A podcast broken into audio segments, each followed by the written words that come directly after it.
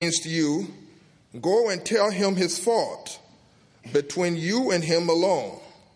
If he listens to you, you have gained your brother. But if he does not listen to you, take one or two other along with you, that every charge may be established by the evidence of two or three witnesses. If he refuses to listen to them, tell it to the church. And if he refuses to listen even to the church, let him be to you as a Gentile and a tax collector. Truly I say to you, whatever you bind on earth shall be bound in heaven, and whatever you loose on earth shall be loosed in heaven. Again I say to you, if two of you agree on earth about anything they ask, it will be done for them by my Father in heaven. For where two or three are gathered in my name, there am I among them. God bless His word this morning.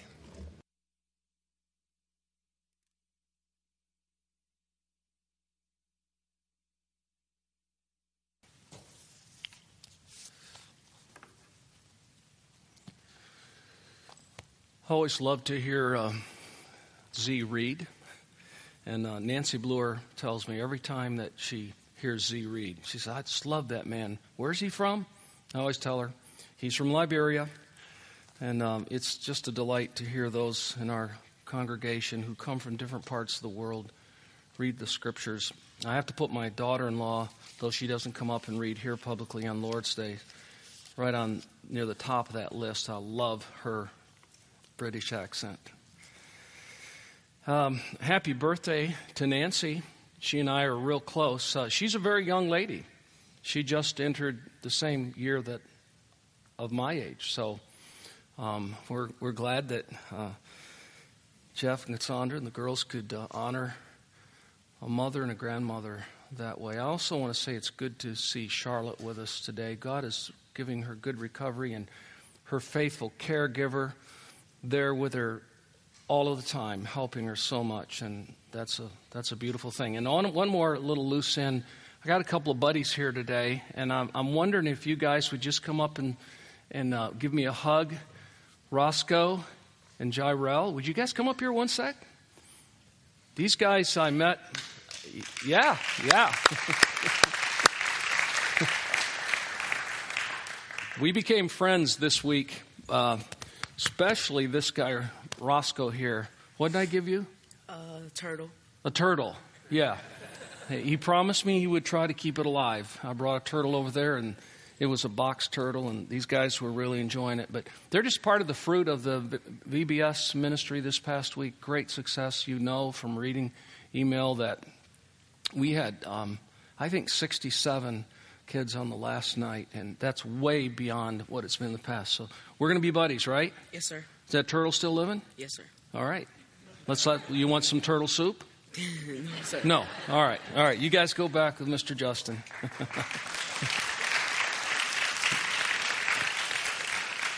All right. We are very mindful of the castles this morning as well, though they were not specifically mentioned in that prayer. We are praying for you guys. If you're watching us this morning, we love you and miss you and are uh, excited about what God is doing in and through you. Now, uh, Jonathan made mention of the Twisted series, and I got to thinking is the series about texts that are twisted, or is the series itself twisted? I hope it's not the series that's twisted, but it's a series called Twisted.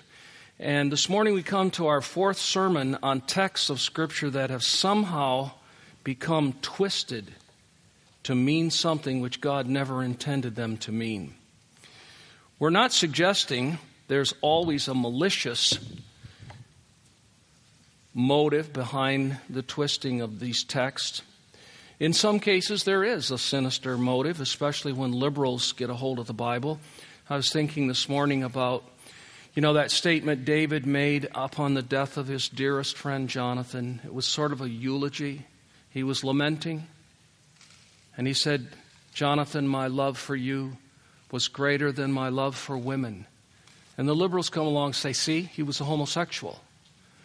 utterly twisting. So there are people who maliciously twist and bend and distort the Word of God, but not all. Sometimes it's simply due to poor, careless interpreting of the Word of God, not giving due attention to the immediate context or not giving due attention to the teaching of the Bible as a whole.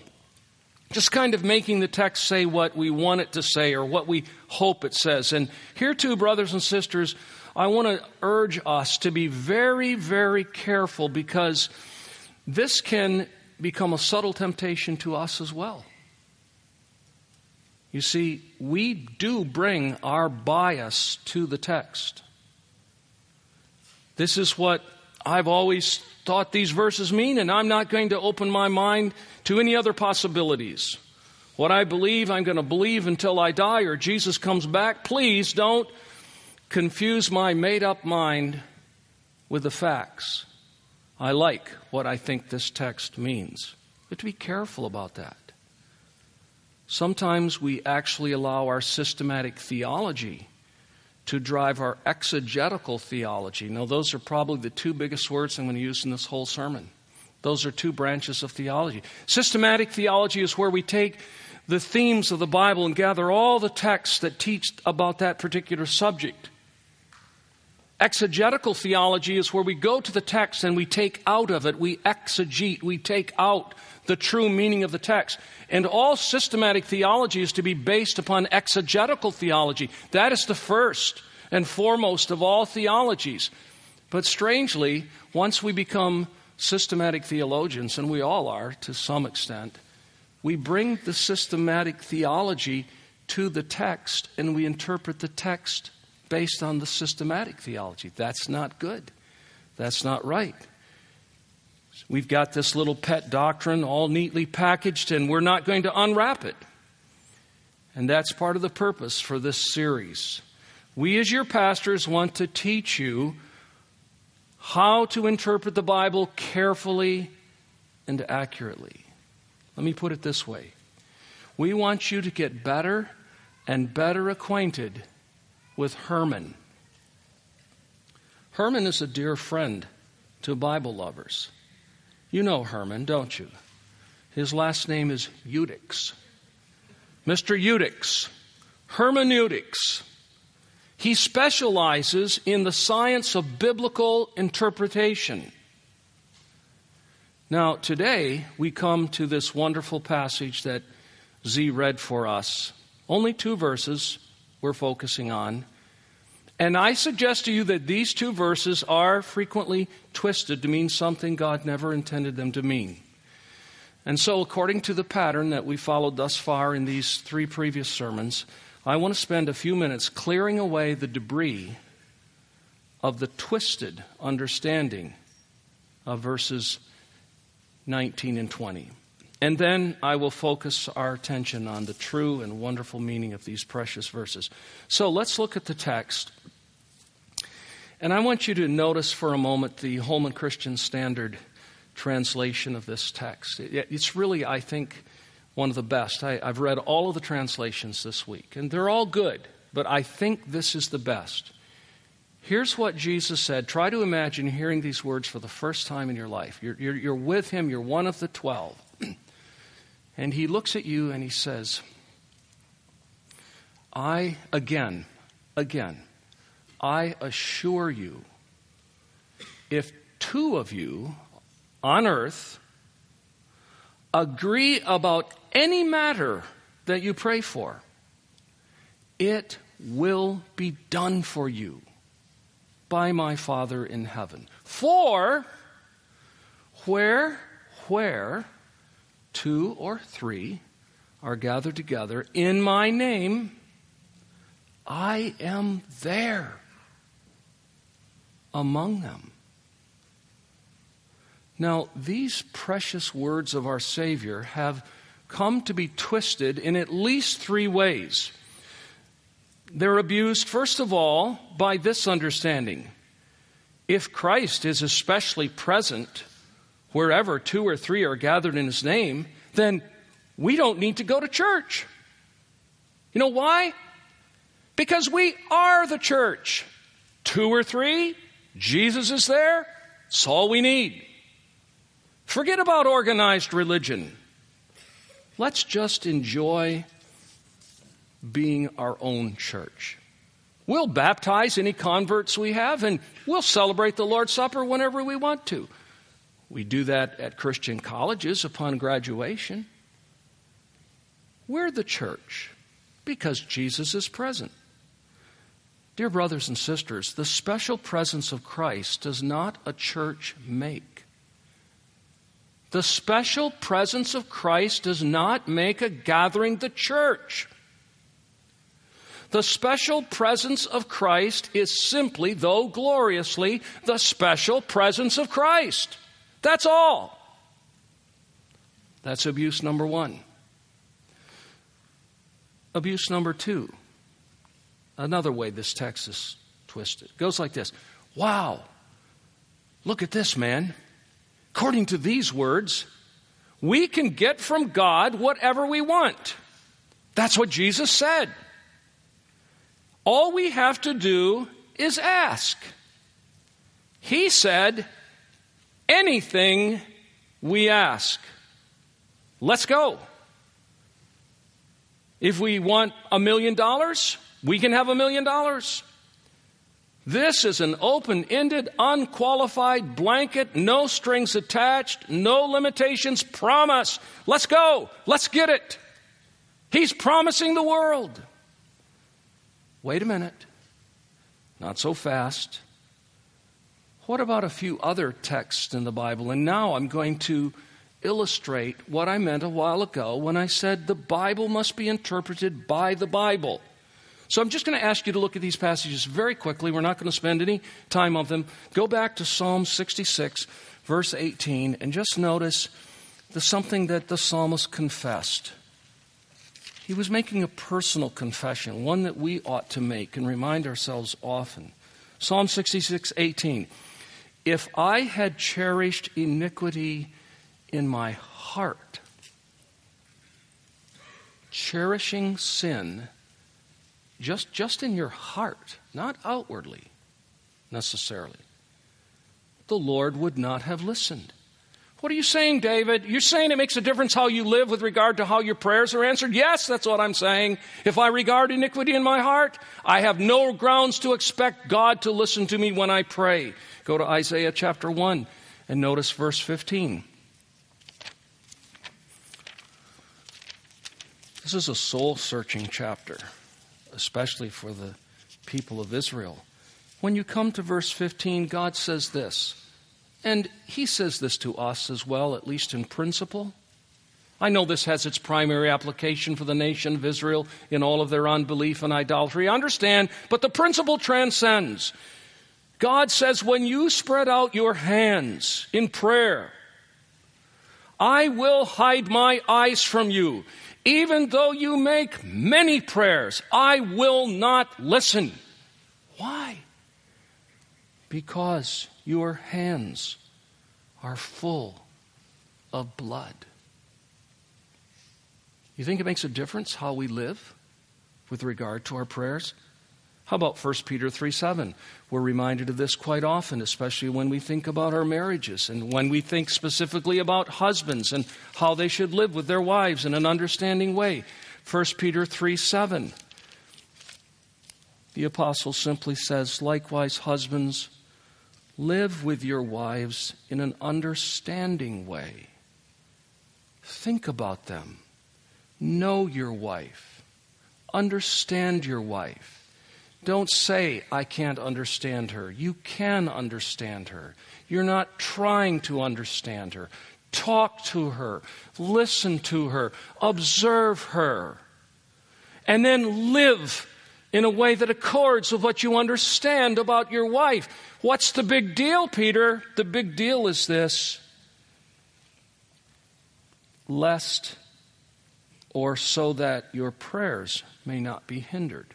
That's the last few words of verse 7.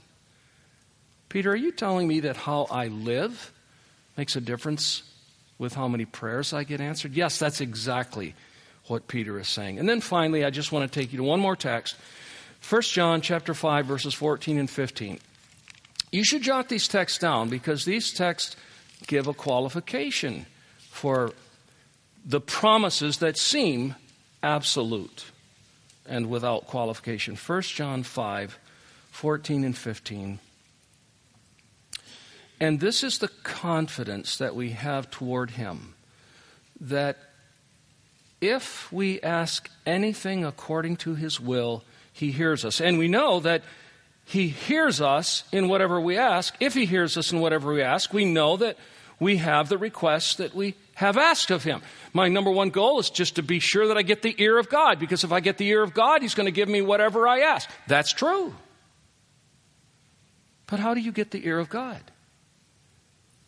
We must ask, according to verse 14, things that are according to His will.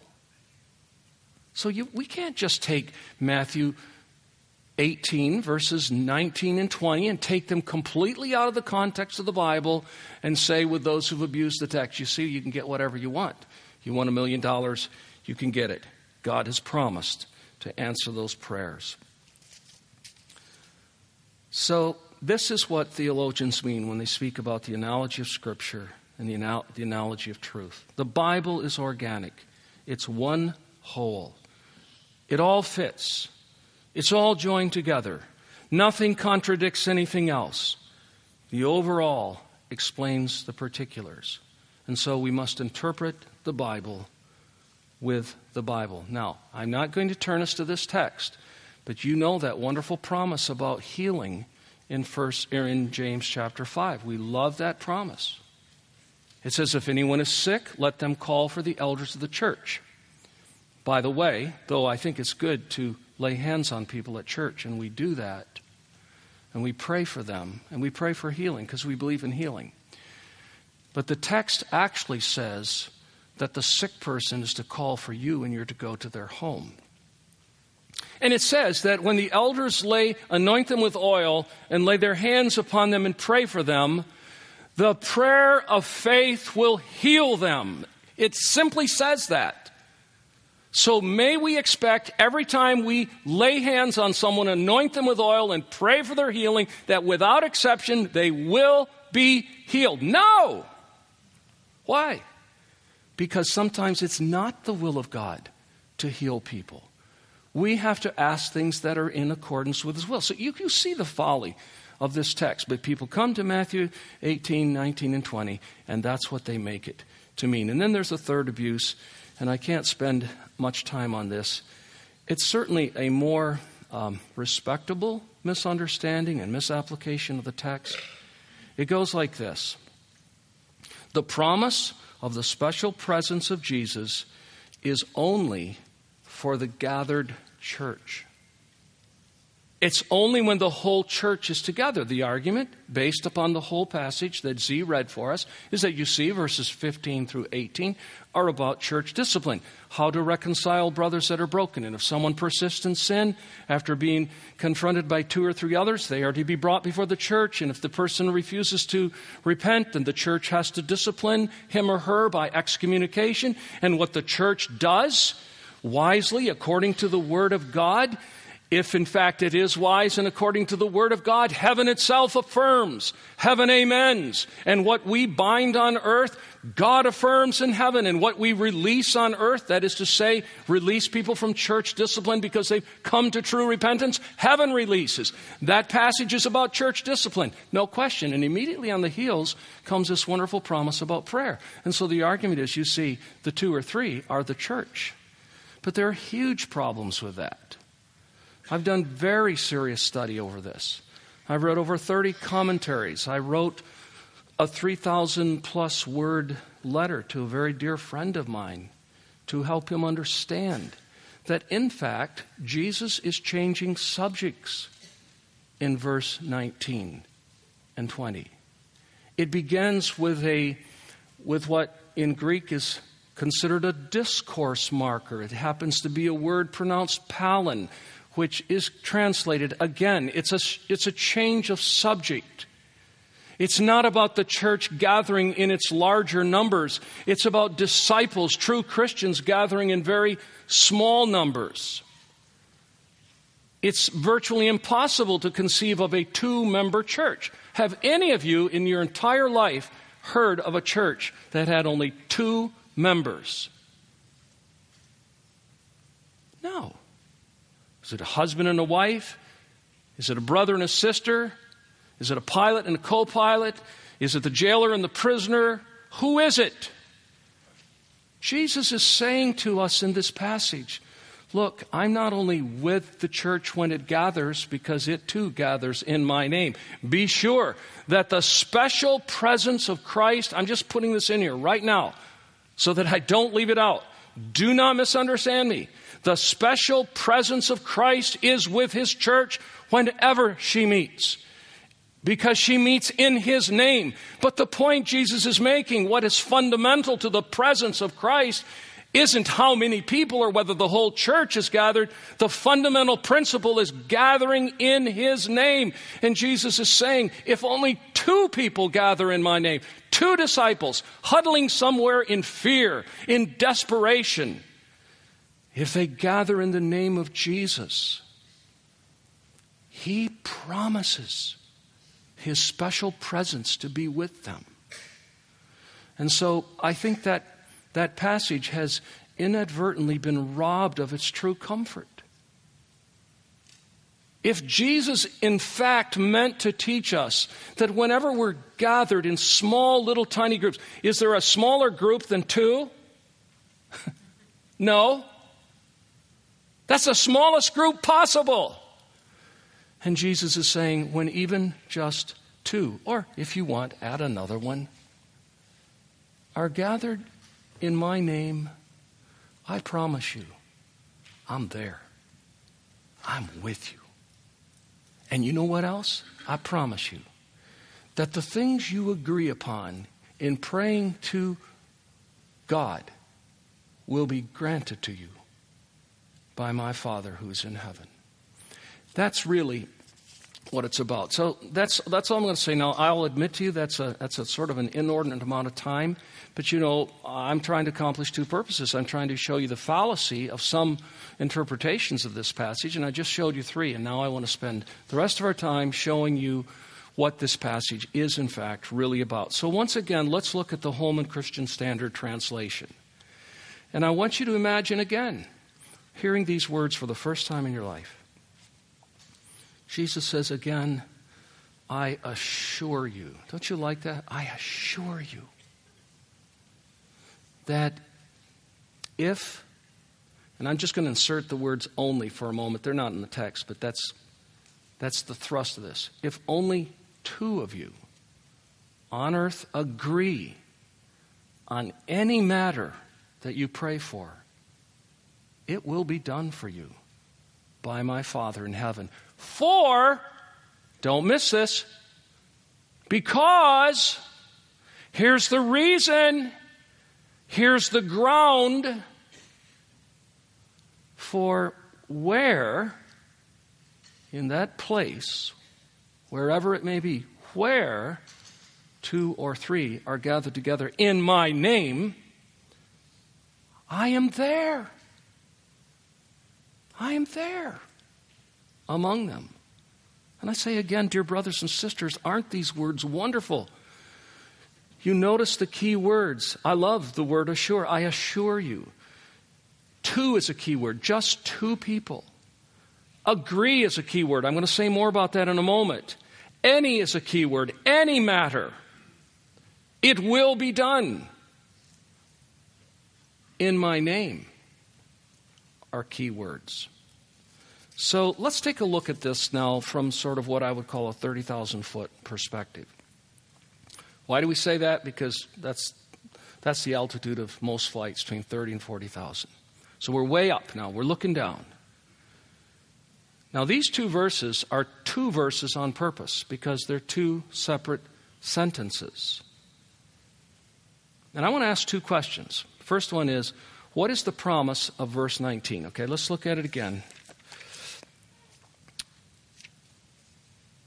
Jesus says, I assure you, this is a promise, if only two of you on earth agree on any matter that you pray for, it will be done for you by my Father in heaven. So, what is the promise? The promise is a promise, an extravagant promise, an extravagant promise concerning prayer.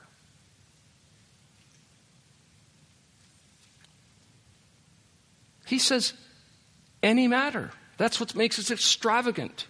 If you agree on any matter that you pray,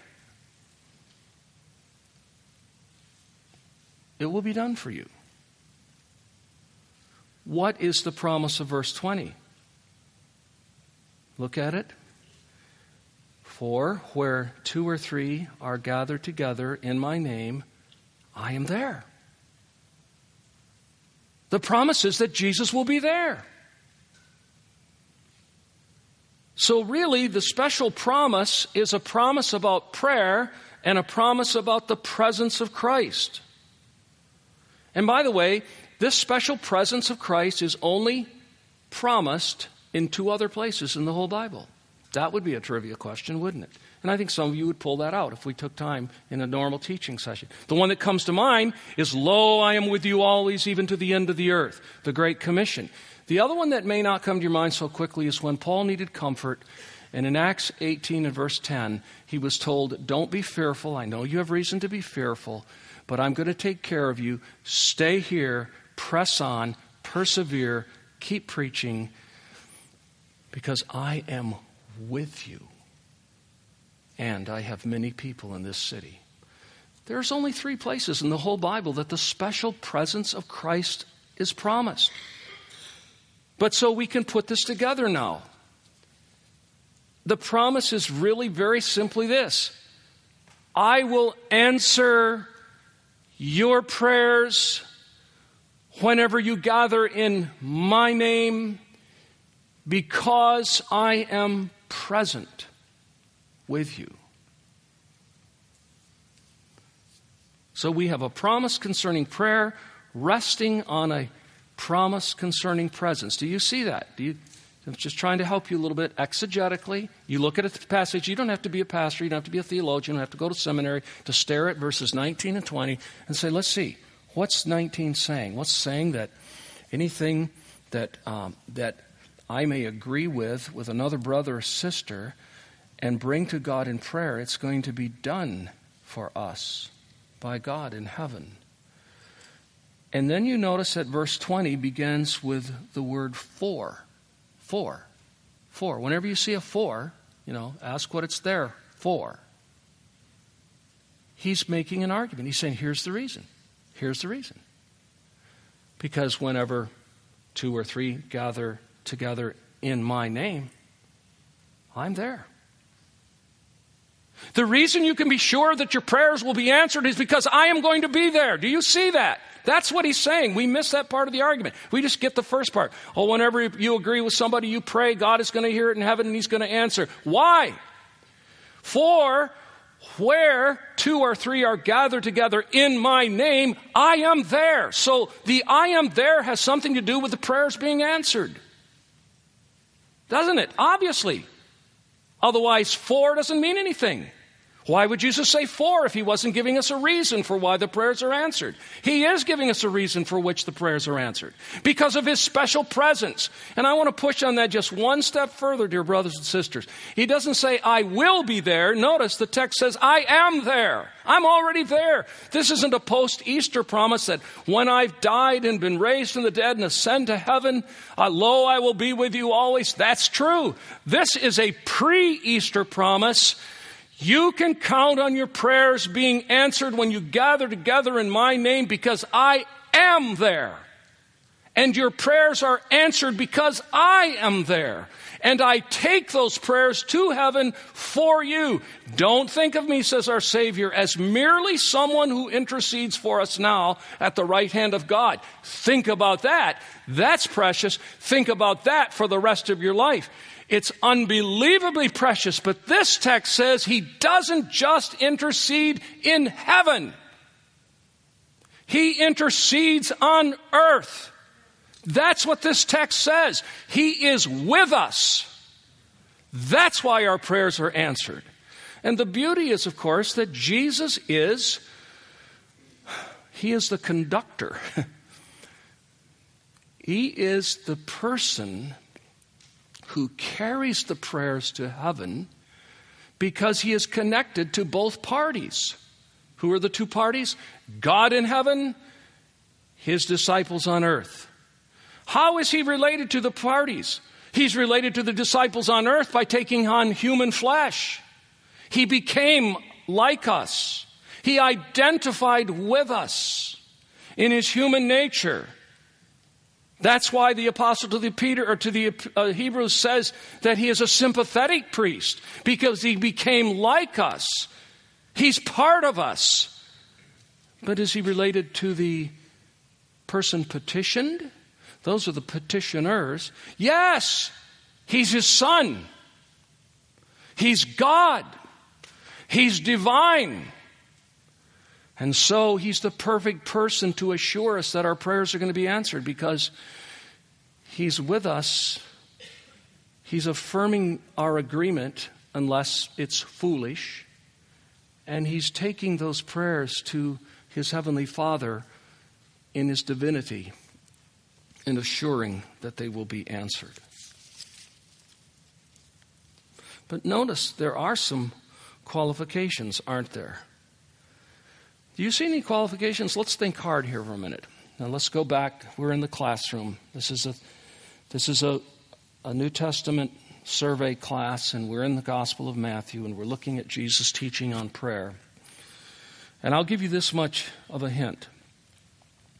There is one qualification to the promise of verse 19 outside of the text. It's not in the text. There's, there's a promise in verse 19, there's a qualifier in verse 19, and there's a qualifier in verse 20. Before you look for the qualifier, let me just say this to you um, so that we can clear this away. I said there's a qualifier outside of the text that could keep this, this promise from becoming realistic. Now, if you've been with me, you're going to know the answer. And if you haven't, maybe you just weren't with me quite enough, okay? Why is it that some of our prayers are not answered, even though they're well motivated? You say, PT, you already answered that question. You took us to four texts. He said sometimes sin keeps us from being heard. And you especially pointed out from 1 John chapter 5 that Sometimes the things that we ask God for and we think are so right, for reasons known only to Him because He's omniscient, are not in fact really good for us. We think we're asking for bread, but if we really knew what we were asking for and if we really got it, we'd find out it was a stone. And God says, No, I'm not going to give you that. Do you realize how bad off a lot of us would be if we got everything we asked for? God is too wise to be mistaken and too good to be unkind. So that's the qualifier. I already covered that, didn't I? One of the things that qualifies this promise is not in the text, but it's in the big text. It's in the Bible.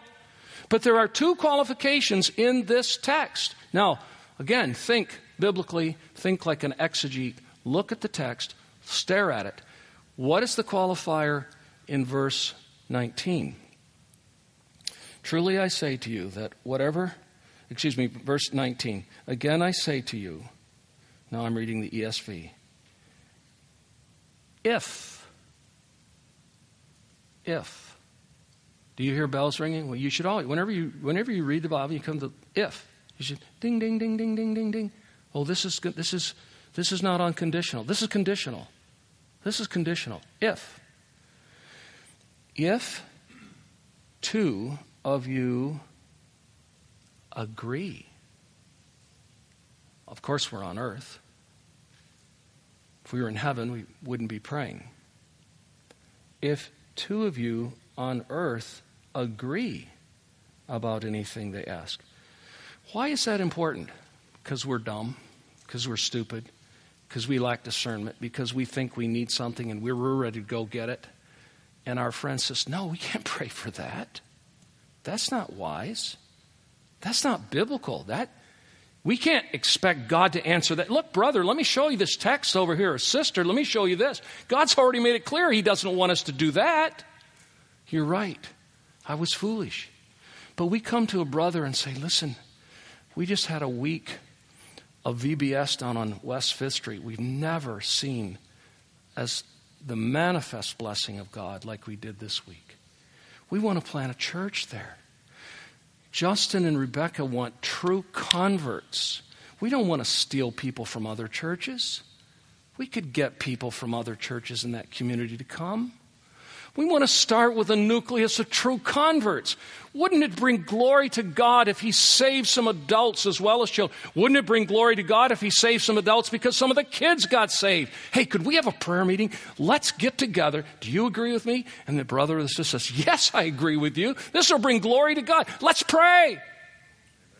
Let's pray. And as we pray, we comfort ourselves with this promise that if just two of us on earth agree about a matter in prayer that we are convinced would bring glory to God, we can rest assured that it will be done for us. Unless, in the mysterious providence and wisdom of God, it is not His will. That's always going to be the undergirding qualifier. Okay? But I want to say something right here because I'm afraid I won't say it at the end of the sermon. When you read this passage, other than the word agree, and by the way, the other qualifier is in verse 20, isn't it? Do you see the one in verse 20? Look at verse 20. What's the qualifier in verse 20? For where two or three are gathered, does it say there, I am among them? No. Where two or three are gathered in my name. This means as disciples of mine, as those who know me, and as those who love me, as those who trust me, as those who find me to be their master, as those who are disciples to me, as those who are trusting in a perfect payment for their sins provided by Him. That's all of that is wrapped up in, in my name. So those are the two qualifiers. There needs to be agreement, and we need to be sure that we're coming in the name of Jesus. Okay? Here's my, here's my burden, brothers and sisters.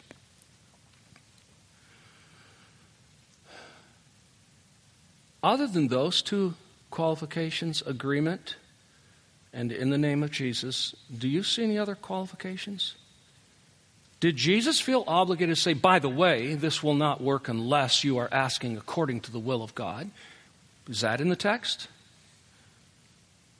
Is that in James chapter 5 about healing? Is that in many of the promises of Jesus about prayer? Ask and it shall be given to you. Seek and you shall find. Knock and it shall be open to you. Where's the qualifier there? I missed that one. Whatever you ask in my name, according to my will, shall be granted to you. And when the disciples couldn't cast out the demons, and they come down, the three come down with Jesus from the mountain, and they say, What's happening? What's up, Lord? What's the deal here? And he says, Oh, you of little faith. You're, you want to know the answer to your question? Your faith's too small. Your faith is too small. Now, that sounds like some kind of charismatic, Pentecostal, I don't know, some kind of weird, far out, overextended confidence in about. Really? Just listen to Jesus' words. If you had the faith the size of a grain of mustard seed, you could say to this mountain, Be cast into the sea, and it'll go into the sea. Your problem fellas, is that your faith is too small. That's my problem. But my burden, brothers and sisters, again, I keep trying to get back to this and I never quite get to it, is that we, we want to quickly run to the qualifiers. And I think this probably rooted in some unbelief. because we want to feel good about why our prayers aren't being answered. We want to say, well, it's the sovereignty of God. It wasn't according to his will. And what I think God wants us to do with this text is come to this text and see it boldly and say, you know what? There's a huge difference between what this text seems to promise. It's mountainous in what it promises. And I got this little tiny thing over here that I'm experiencing. It's so disproportionate. Why is there a big disproportion between all of the stuff God promises and this tiny little thing over here that I'm experiencing? Something's wrong. Yes, something is wrong. And don't quickly run to the sovereignty of God. Remember the words of Jesus Oh, you of little faith. My promises are grand and glorious and extravagant. So, am I now taking away what I taught earlier? That there are qualifications? No, I'm not. We must agree. We must come in His name. And of course, the absolute ultimate sovereignty and will of God is the determining factor. I am not going to take away what I've laid down. Of course not. But what I'm saying is that these, these texts don't quickly run there. We quickly run there. And we need to see a greater proportion between the promise and the deliverance.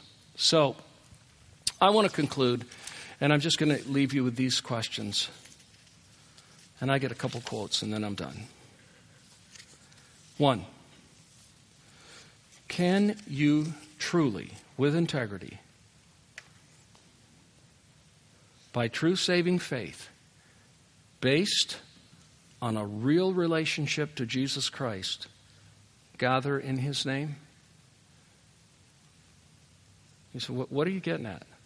I'm just saying that coming together and using the words we pray in Jesus' name doesn't really mean you gathered in his name. If you're not truly trusting in him and know him and love him and walking with him, those are just words. I'm asking you, can you genuinely gather in his name because you know him? He's your Savior. You trust him. He's paid for your sins. You're walking with him. You've got a relationship. That's question number one.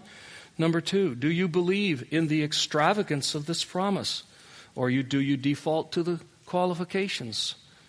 I've already asked that in essence. Number three, do you see the value of, listen to this word carefully, social prayer? Social meaning more than one. I'm reading a great book right now, or a great sermon right by Thomas Watson on private prayer.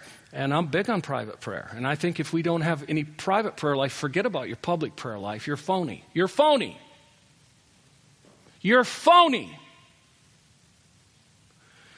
But if you only have a private prayer life, you're phony in a different way. God calls us to come together to pray. This promise is only for two or more. This special promise is for two or more. Of course, we're in the presence of God. We live in His presence. He's omnipresent. And by the way, if two or three gather here, have His presence, they can gather in 10,000 different places at the same time all over this world and have His presence, which means that this Savior is omnipresent. It's one of His ways of alluding to His omnipresence. But my question is do you see the value of social prayer? Do you think it's good to get together with other Christians and pray? Yes, because there's a special promise connected with it. We should be attending small prayer meetings. This is not motivation by guilt, but there's a good one going on in Jim Gawley's classroom every Sunday morning. And if you don't feel like you have a heart to pray, which I often don't when I am able to come, I find that by halfway into that thing, I'm broken. And it prepares me not only to pray, but for worship. What about the ladies who gather to pray once a month? What about the Thursday morning prayer meeting up in Pastor Jonathan's office? Eight or nine men gathering at 6:30 in the morning. Sweet. Laying hold of the throne. Laying hold of the horns of the altar. Having the special presence of Christ. Number 4, are you taking full advantage of such prayer meetings? That was implied. in question three. Number five, is our church, is our church obsessed and preoccupied and characterized by such prayer meetings? Listen to one pastor's answer no, no, sadly, no, no. It's sad. I said, Is our church obsessed? Of course, we have prayer meetings. And they're sweet and they're precious. We're not a prayerless church. I'm asking a different question. Is our church obsessed? Are we preoccupied? Are we characterized by such prayer meetings? I think I was with Dave Owens the other day and I made this point in praying or wherever it was. I just remember it felt like God led me to say that. I said, Lord, we don't want to be known as a church that prays. Well, in a sense, we do. But you see, if that's your goal, if that's your goal to be known, that's probably pride. But if we are, we will be known. But being known isn't nearly as important as being a church of prayer.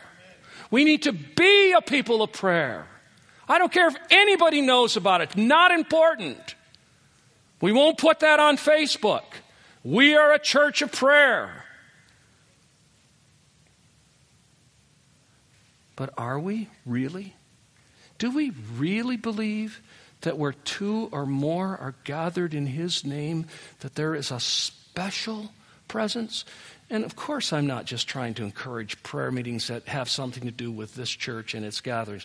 I'm hoping that prayer meetings will be taking place all over Daviess County and Owensboro by little groups of you getting together in one another's homes, or even if it's not regular, spontaneous. Let's just have a let's just have a little season of prayer.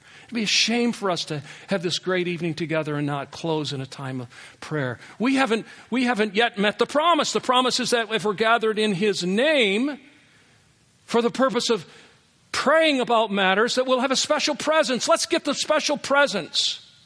That's the question. So, how do our answers to prayer stack up with this wonderful promise? I think there's a serious disproportion. That's what I'm willing to say. I think there's a serious disproportion. Listen to Spurgeon, and these are my final quotes.